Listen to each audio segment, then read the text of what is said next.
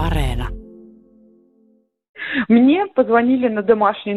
Minulle soitettiin kotipuhelimeen ja sanottiin, että jos en välittömästi saavu milisiasemalle, joudun vankilaan vanhojen tuomioiden perusteella.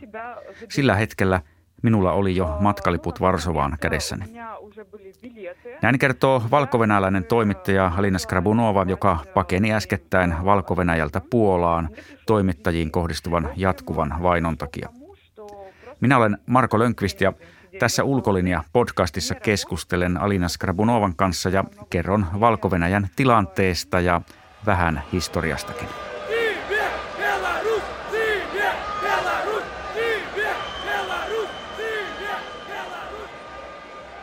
valko nousi uutisotsikoihin elokuussa 2020. Maassa pidettiin presidentinvaalit ja diktaattorin elkein maata jo vuodesta 1994 hallinnut Aleksandr Lukashenka valittiin kuudennelle kaudelleen. Koko homman piti olla läpihuutojuttu, niin kuin monta kertaa aikaisemminkin, mutta nyt asiat menivätkin täysin eri tavalla. Vaalivilppi epäilyistä suivaantuneet valkovenäläiset lähtivät kaduille.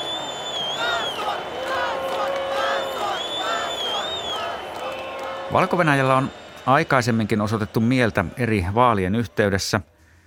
Yleensä kaava on mennyt niin, että kaikki potentiaalisesti suosiota saavat vastaehdokkaat on joko vangittu jollakin sopivalla perusteella ennen vaaleja, yleensä talousrikoksista epäiltyinä, tai sitten ehdokkaat on vangittu vaalien jälkeen mielenosoituksissa ja yleensä heitä on syytetty laittomien mielenosoitusten järjestämisestä. Ja Lukasenka on saanut joka kerta sen noin plus-miinus 80 prosentin äänisaaliin. Nytkin näin piti tapahtua. Vastaehdokkaista suosituimmat eli entinen pankinjohtaja Viktor Babarika sekä suosiota nopeasti saanut YouTube-vlokkari Sjarhei Tsihanouski päätyivät vankilaan ja sitten kolmas ehdokas Valeri Tsepkaalo pakeni Venäjälle. Mutta sen jälkeen Lukashenka teki kohtalokkaan virheen. Hän salli vankilaan joutuneen Nouskin vaimon Sviatlanan asettua ehdolle. Taustalla varmasti oli entisen valtiontilan johtajan miehisessä kuplassa tehty virhearvio, että naisehdokasta ei tarvitse ottaa ihan niin tosissaan. Loppu on historiaa. Svetlana Tsihanouskaja keräsi massiivisia yleisömääriä vaalitilaisuuksissa samaan aikaan, kun Lukasenkan oma kannatus mielipidetutkimusten mukaan oli romahtamassa. Toimittaja Alina Skrebunova seurasi vaalikampanjaa itäisessä Mahilion kaupungissa. Hänen mukaansa paniikkijarrua oli Lukasenkan esikunnassa vedetty jo ennen vaaleja. Jo pari päivää ennen vaaleja Mahilossa otettiin kiinni suurin osa riippumattomista toimittajista sekä ihmisoikeusaktivisteista. Käytännössä pidätettiin melkein kaikki ne toimittajat, jotka olivat aikaisemmin olleet tekemässä juttuja, kun vielä vapaalla jalalla ollut presidenttiehdokas Siarheitsi Hanouski vieraili kaupungissa, kertoo Skrabunova. Vielä tuossa vaiheessa Skrabunova itse vältti pidätyksen. Kotiin tullessaan hän näki rapun edessä milisiauton ja milisejä ja jatkoi matkaansa kotitalonsa ohi. Vaalipäivänä tilanne oli sitten hyvin jännittynyt. Lukasenkan vastustajien keskuudessa oli sopimus, että ne, jotka eivät Lukasenkaa äänestä, laittavat ranteeseensa valkoisen rannekkeen. Ihmiset äänestyspaikoilla näkivät, että lähes kaikilla oli valkoinen ranneke. Sitten ilmoitetaan ääntenlaskun tulos äänestyspaikalla ja sen mukaan Svetlana Tsihanouskaja on saanut 4 prosenttia. Ihmiset tajusivat heti, että tulos on väärennetty, kertoo Skrebunova. Räikeä vaaliväärennös sai ihmiset kadulle ympäri maata. Suurimmat mielenosoitukset nähtiin pääkaupungissa Minskissä. Milisi ja sisäministeriön erikoisjoukot käyttivät raakaa voimaa rauhanomaisia mielenosoittajia vastaan myös Mahilossa ja myös toimittajat olivat tulilinjalla. Minut ja kuvaajani pidätettiin 11. elokuuta. Olimme kahvilassa istumassa kuvaaja Aleksandra Sidorevskin kanssa ja odottelimme mielenosoituksen alkua, kun sinne ryntäsi Omonin sotilaita ja heitä johtanut virkapukuinen mies. Meidät pidätettiin ja Syyksi sanottiin, että olimme mukaan olleet laittomassa mielenosoituksessa kaksi päivää aikaisemmin. Yleisin toimittajien kiinnioton syy valko on syyte laittomasta mielenosoituksesta, vaikka journalistit ovat paikalla tekemässä työtään. Toinen yleinen syytekohta on laittoman journalistisen työn tekeminen. Nyt Skrabunova ja kuvaja vietiin täpötäyteen putkaan. Syytekirjeen mukaisessa paikassa ei kyseisenä päivänä mitään mielenosoitusta ollut. Siitä huolimatta pidätyskeskuksessa järjestetyssä viiden minuutin pikaoikeudenkäynnissä Skrabunova ja kuvaajakollega Sidorevski saivat 15 vuorokauden vankeustuomion. Olitko paikalla vai et? Tunnustatko syyllisyyden vai et? Sillä ei ollut mitään väliä. Kaikki saivat saman tuomion. Pidätyskeskuksessa oli ehkä 700 ihmistä tuolloin ja pois päästettiin vain muutamia, joilla oli mukanaan joku todiste vammasta tai jostain muusta. Kaikki muut saivat tuomion, Skrevunova muistelee. Alina Skrevunova on vapaa toimittaja ja hän tekee töitä valko kieliselle Belsat TVlle. Belsat kuuluu Puolan yleisradioyhtiön alaisuuteen ja sen tarkoituksena on tarjota riippumatonta tiedonvälitystä diktatuuriin. Belsatilla ei luonnollisesti ole toimilupaa valko ja sen toimittajat ovat jatkuvasti viranomaisten hampaissa. Tälläkin hetkellä kaksi Belsatin toimittajaa kärsii noin kahden vuoden vankeusrangaistusta valko -Venäjällä. Alina Skrebunova puhuu puhelimessa kanssani siis Varsovasta, jonne hän joutui pakenemaan vähän myöhemmin. Palataan tähän asiaan hieman tuonempana. Mä oon itse käynyt valko varmaan 15 kertaa, en ole ihan varma tarkasta määrästä. Kun olin Moskovassa Yleen kirjeenvaihtajana vuosituhannen vaihteessa kävin valko usein, koska maa oli monella tavalla hyvin kiehtova, vähän niin kuin Neuvostoliiton ulkomuseo, mutta siisti ja toimiva. Valko-Venäjältä sai 1990-luvun lopulla ja 2000-luvun alussa paljon juttuaiheita, jotka oli jollain tapaa absurdeja ja sen takia hyviä tarinoita. Esimerkiksi kerran tehtiin juttua McDonald's-ravintolasta Minskistä. Hampurilaisravintola oli rakentanut keskustaan kokonaan uuden rakennuksen itselleen ja ravintola oli hyvin suosittu. Yhtenä päivänä paikalle ilmestyi rakennusmiehiä, jotka alkoi pystyttää semmoista rakennustyömaan aitaa ympärille ja alkoivat purkaa pihaa kivetystä, kun ravintola oli täynnä ihmisiä. Ravintolapäällikkö sitten juoksi ulos ja kysyi, että mitä ihmettä täällä tapahtuu ja rakennusmiesten päällikkö vaan sanoi, että eikö teille ole kerrottu, että tämä talo puretaan. Aitaan jätettiin kulkuaukko, että ihmiset pääsi sisään ja ulos, mutta kyllä se ravintola siitä aika nopeasti purettiin pois. Kyse oli ravintolan johtajan mukaan siitä, että paikallisen McDonaldsin johtaja oli sanonut jotakin, joka ei miellyttänyt Lukasenkaa. Toisella kertaa me oltiin kuvaamassa kolhoosissa sadonkorjuun aikaan. Kolhoosin johtaja oli hyvin suorapuheinen. Hän kertoi, että heillä on neljä leikkuupuimuria, mutta niistä toimii vain kaksi. Silti ne rikkinäisetkin leikkuupuimurit työnnetään sadonkorjun aikaan sinne pellolle. Mä sitten kysyin, että minkä takia, ja hän selitti, että Lukasenkalla on tapana käydä sadonkorjuaikaan usein tarkistamassa töiden etenemistä ja hän lentelee helikopterilla siinä ylhäällä. Jos pellolla on vain kaksi puimuria, niin siitä seuraa sitten vaikeuksia. Tällaisia juttuja oli todella paljon. Ne on absurdeja tarinoita ja jollakin kierrolla tapaa myös humoristisia meille ulkomaalaisille – mutta paikallisille se todellisuus on toki ollut usein hyvin traaginen.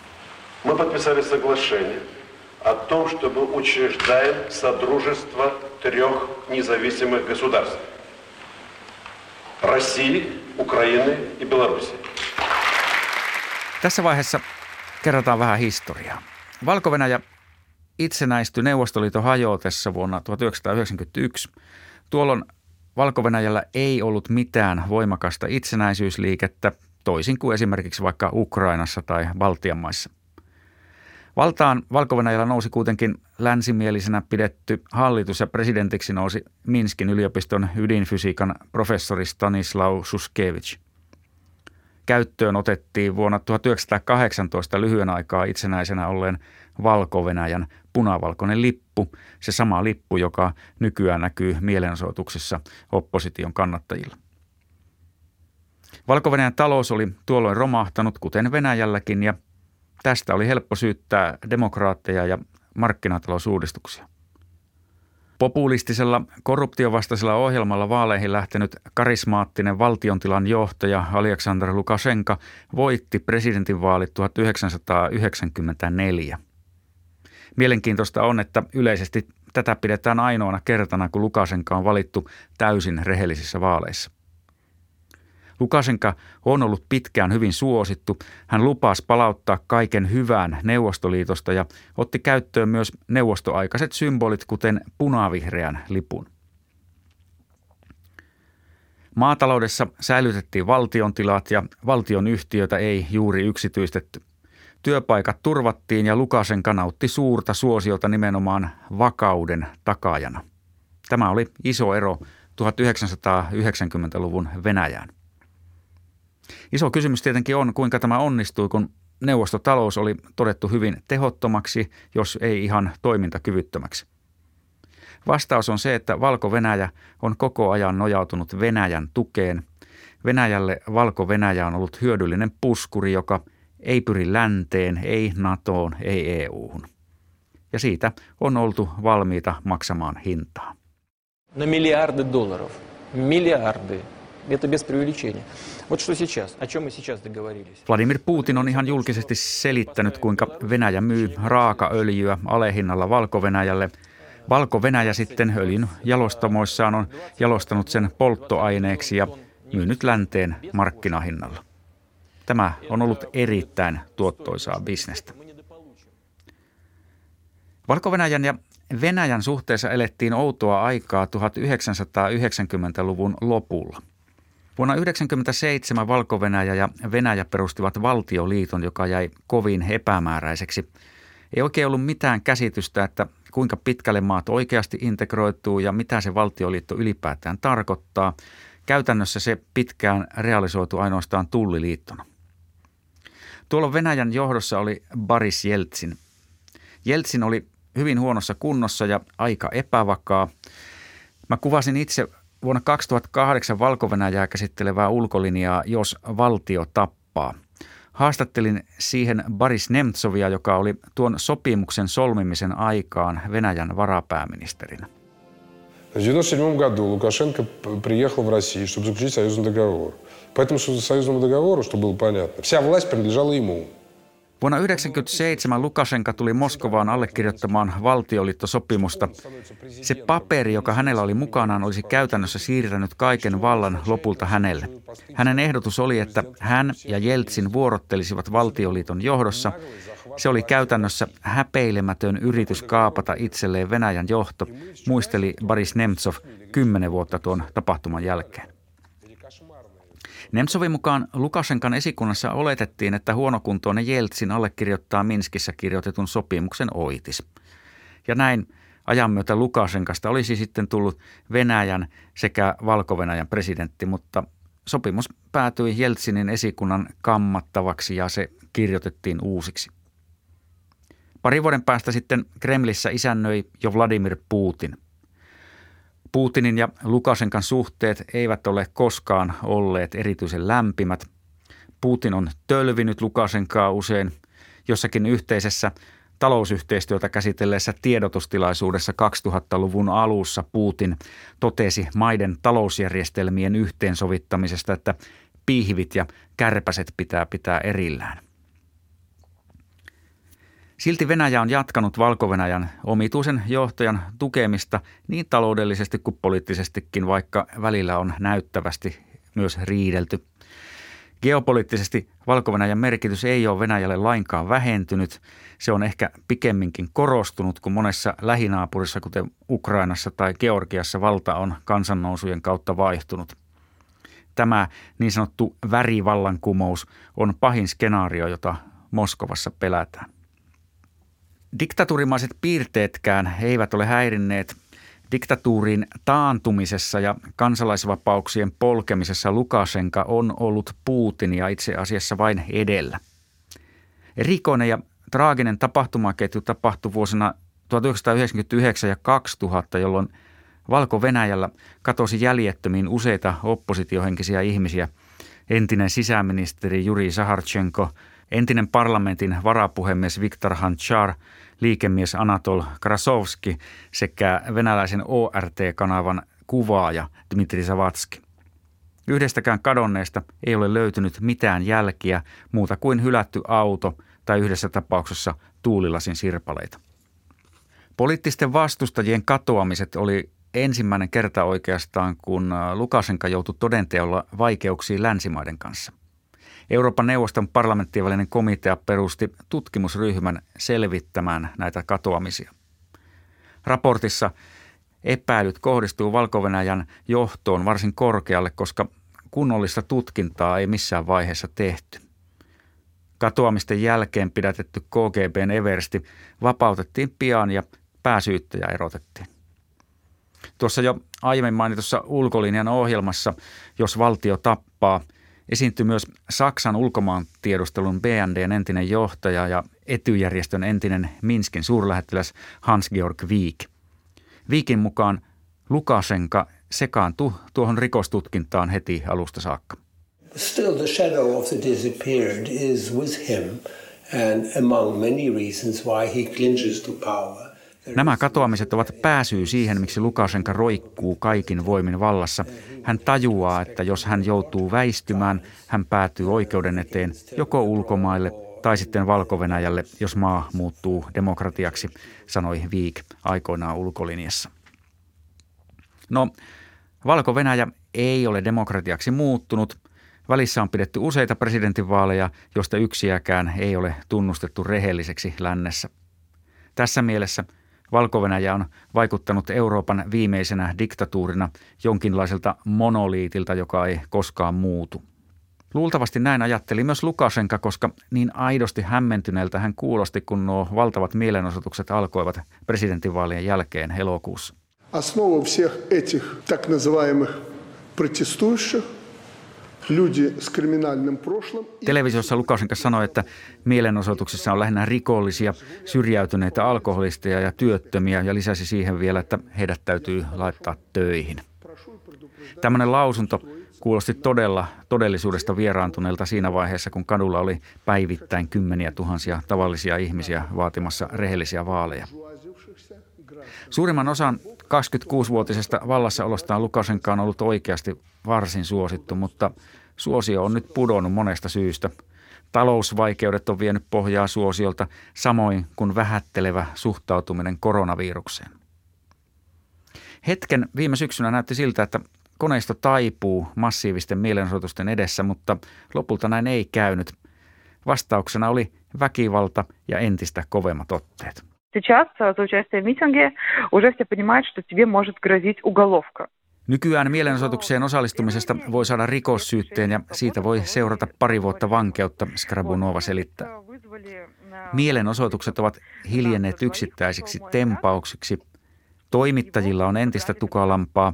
Lainsäädäntöön on ilmestynyt käsite perätön tieto ja sitä käytetään ahkerasti toimittajia vastaan.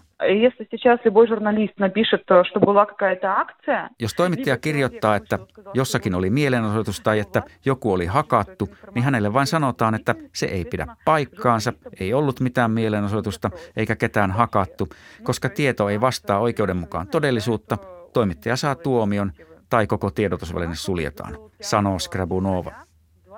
Lain tulkinta on hyvin luovaa. Kun Skrabunova itseä haastateltiin tilanteesta Belsatin lähetyksessä Skype-yhteyden välityksellä, hän sai siitäkin syytteen laittoman journalistisen sisällön tekemisestä. Alina Skrabunova laskee, että hänet on syksyn jälkeen 11 kertaa tuomittu oikeudessa, yleensä isoihin sakkoihin laittomasta journalistisesta työstä. Lopulta helmikuisena aamuna asuntoon tunkeutui joukko poliiseja ja syyttäjäviraston tutkijoita. У нас собрали э, просто всю технику на э, практически 15 тысяч долларов. Meiltä vietiin kaikki työvälineet, videokamerat, tietokoneet, stillkamerat, kovalevyt, kaksi matkapuhelinta, kolme jalustaa. Meille ei jäänyt mitään. Kun työvälineet oli viety, työkin alkoi käydä mahdottomaksi. Sitten seurasi alussa kuvaltu puhelu, jossa Skrebunovaa uhattiin uudella vankeusrangaistuksella. Siinä vaiheessa hän ja kuvaaja Sidorevski lähtivät Puolaan. Nyt Skrabunova työskentelee Belsatin päätoimituksessa Varsovassa, mutta suunnittelee koko ajan kotiinpaluuta. valko odottaa tukku, oikeusjuttuja ja moni muukin asia on epäselvää valko mielenilmaukset on laantuneet väkivallan ja vankilatuomioiden pelossa, mutta Skrebunova on varma, että paluuta entiseen ei enää ole. Väkivaltaa on yksinkertaisesti ollut liian paljon. En voi olla pessimistinen, että uskoisin johonkin esimerkiksi Kremlin asettamaan Lukasenkan seuraajaan. Nykyhallinto vain kiristää ruueja ja kun ruueja tarpeeksi kiristää, ne lopulta katkeavat. Uskon, että lopulta jossakin vaiheessa valko tapahtuu rauhanomainen vallansiirto, Skrabunova pohtii Varsovassa. Kuuntelit Ulkolinja-podcastia. Tässä sarjassa Ulkolinjan tekijät kertovat ihmisistä ja ilmiöistä otsikoiden takana.